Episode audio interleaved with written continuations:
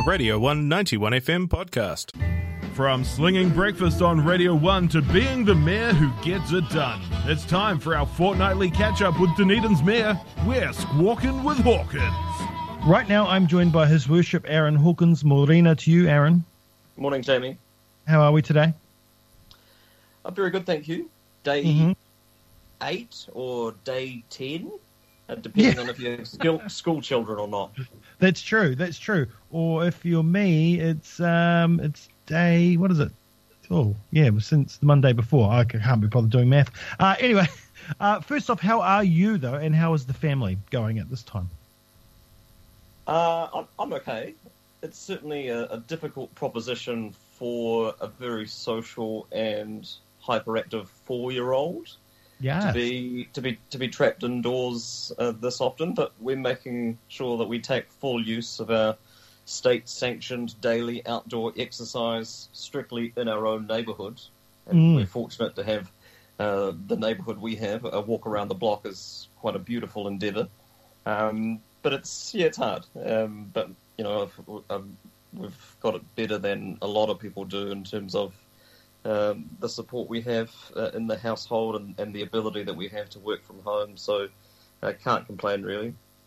Yeah. Try having a seven, a nine, and an eleven-year-old. Uh, the- um, right. And how are the council's essential services holding up? Essential services are, are going well. I mean, our staff uh, continue to work uh, hard to ensure that the essential services continue, and by that I mean uh, your rubbish collection, uh, your drinking water, uh, your wastewater. Uh, there have been uh, challenges in, in the wastewater network. People who have been following the Prime Minister's briefings and, and Dr. Bloomfield's briefings will have seen that uh, the issue with uh, wet wipes has been elevated to uh, to the national platform. That's been an issue up and down the country. Obviously, people are cleaning things within an inch of their lives at the moment, which is Yes. great. Uh, but if you're going to use uh, disinfectant wipes to do that, uh, please put them in the rubbish and don't flush them down the toilet. Please, please, please, uh, because it, it creates um, serious blockages in the network, which, aside from creating a hazard for our workers who are dealing with that, uh, means that they don't have the capacity to fix other issues as and when they come up. So that isn't the that isn't the key message I anticipated to be delivering a week ago. Uh, but here we are. Please stop flushing your wet wipes down the toilet. Yeah, we don't want those um, London City fatbergs, do we? No, indeed. Um, now, there's, uh, you know, I mean, this, this is really unsettling for a lot of people. Uh, but one thing that we know is that when we come out of this, um, we're going to really have to try to, you know, we, we're still going to have a massive hit to the economy. We're really not going to feel it um, in, until I think we start coming out of it and, and places start opening or not opening at all. Um, so it's going to take a really big hit to the economy. Is is the council going to fast track infrastructure projects, both public and private sector projects, so people can get back to work? What I mean there is not removing safety red tape, uh, but making the you know kind of try to streamline the consent process uh, as fast as you prop- possibly can. Yeah, the government's been quite clear that they expect the recovery to be infrastructure led. Uh, Mhm. And you, you may have seen uh, Minister Jones uh, in the last day or two uh, talking about how they're uh, claiming back or clawing back unspent funds from the Provincial Growth Fund specifically to provide money to um, uh, to projects that are ready to go in the infrastructure uh, space. So um, that's absolutely something that we are looking at doing. Um, and, and we will be as supportive of um, you know, whether it's private uh, private projects or government or government agencies, and certainly uh, we'll be getting on with the work that we are doing. Uh, it's it certainly highlights um, the need to not uh, slash and burn um, our operating budget because we need to make sure that we still have the staff capacity to manage these projects and make sure that there is support for these projects. Um, because um, you know when when a number of uh, sectors in our economy will be struggling for some time, particularly those that are um, re- more reliant on international visitors, and it could be 12, 18 months before we see any international visitors in this part of the world. Um, that means that we need to ramp up the things that we do have, um, that we, the things that we can do, uh, and, and, civil engineering and construction projects uh, certainly uh, certainly fit that mould. And, and, I think you know, they talk about they talk about pipelines of work, uh, and and the the fear is that um, uh, the impacts of uh, the impacts that we're feeling now will lead to the major to major firms making many of their staff redundant. Um, Head, for example, have just laid off 600 staff, which mm-hmm. means that when you're ready to go again, you don't have the capacity necessarily in the workforce to be able to deliver the work.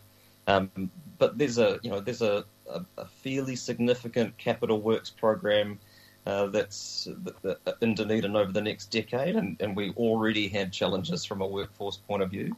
Um, but this is certainly going to be a critical part of that, and so we are looking actively now at uh, not just how we can, not just how you could accelerate stuff that's already in our in our plans, but um, you know, pitching projects to government that um, are ready to go but aren't currently funded uh, in our ten-year budget. Okay, so what about those companies that have already put bids in for tender and successfully won those? Have they got their workforces on hold, ready to go, or are they laying off as well? Uh, I, I, I don't know enough about the specific um, about specific contractors that have uh, council work. I mean, I know that we we still you know our, our road maintenance contracts uh, will continue, and, and, in fact that's you know, due for transition. We have a new uh, contractor taking up that work from uh, from around the first of May.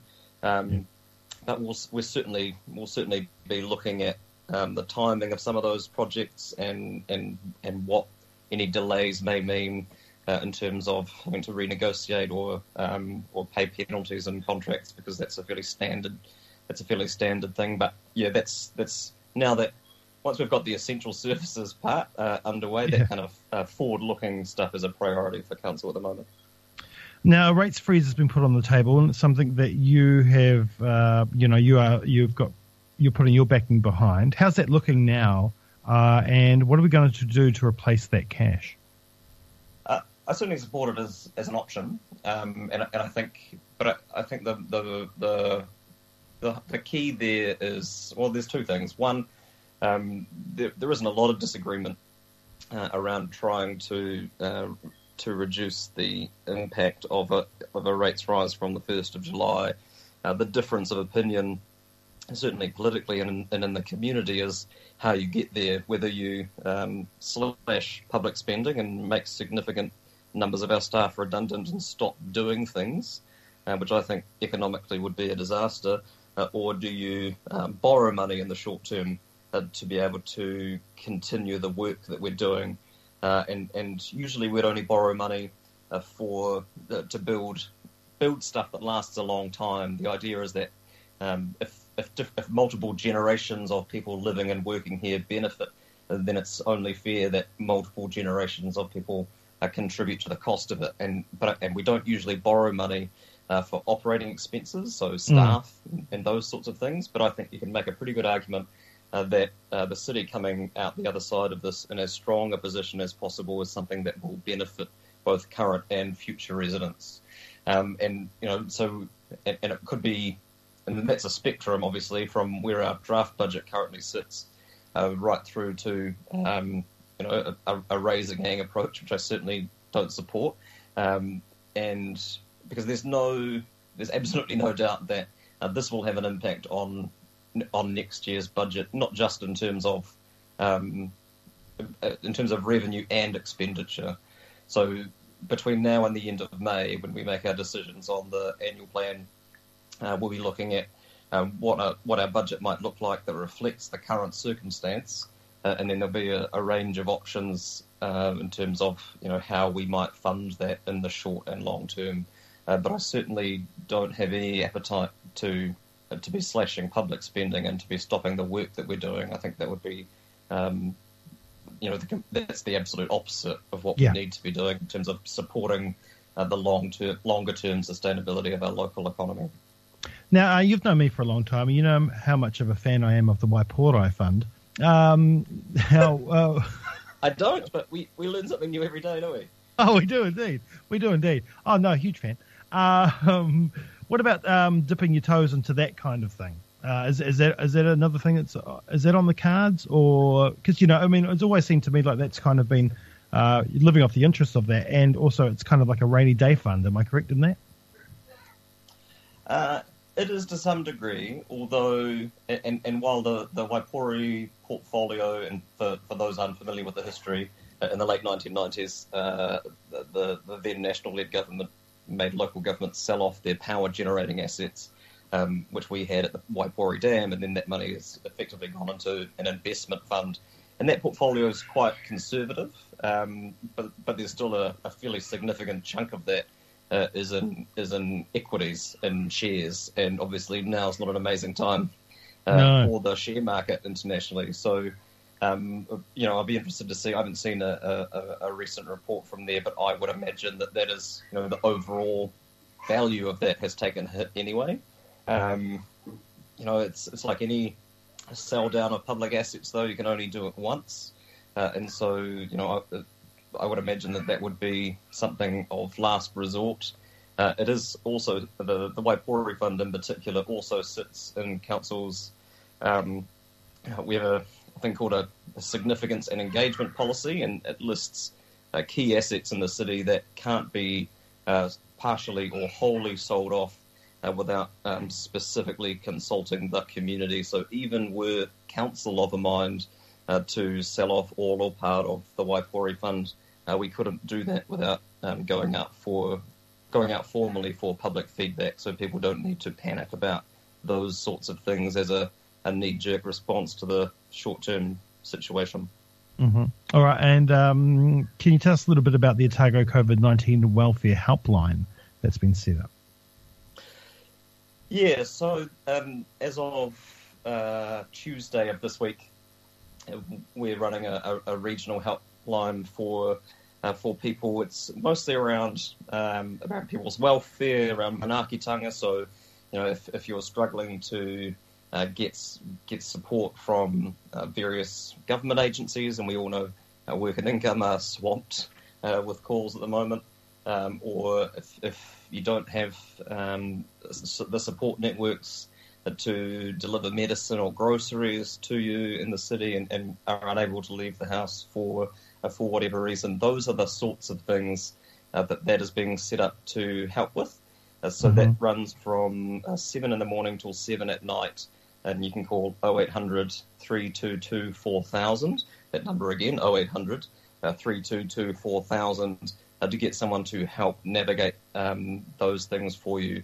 Uh, if people have specific questions about what council is doing and our services, uh, then the best place still is to either uh, check out the council website, dunedin.govt.nz, or um, call centre is still operating at 477 4000. Mm-hmm. And so, like, it says household goods and services there. If my washing machine was to break down, is it a number I could call?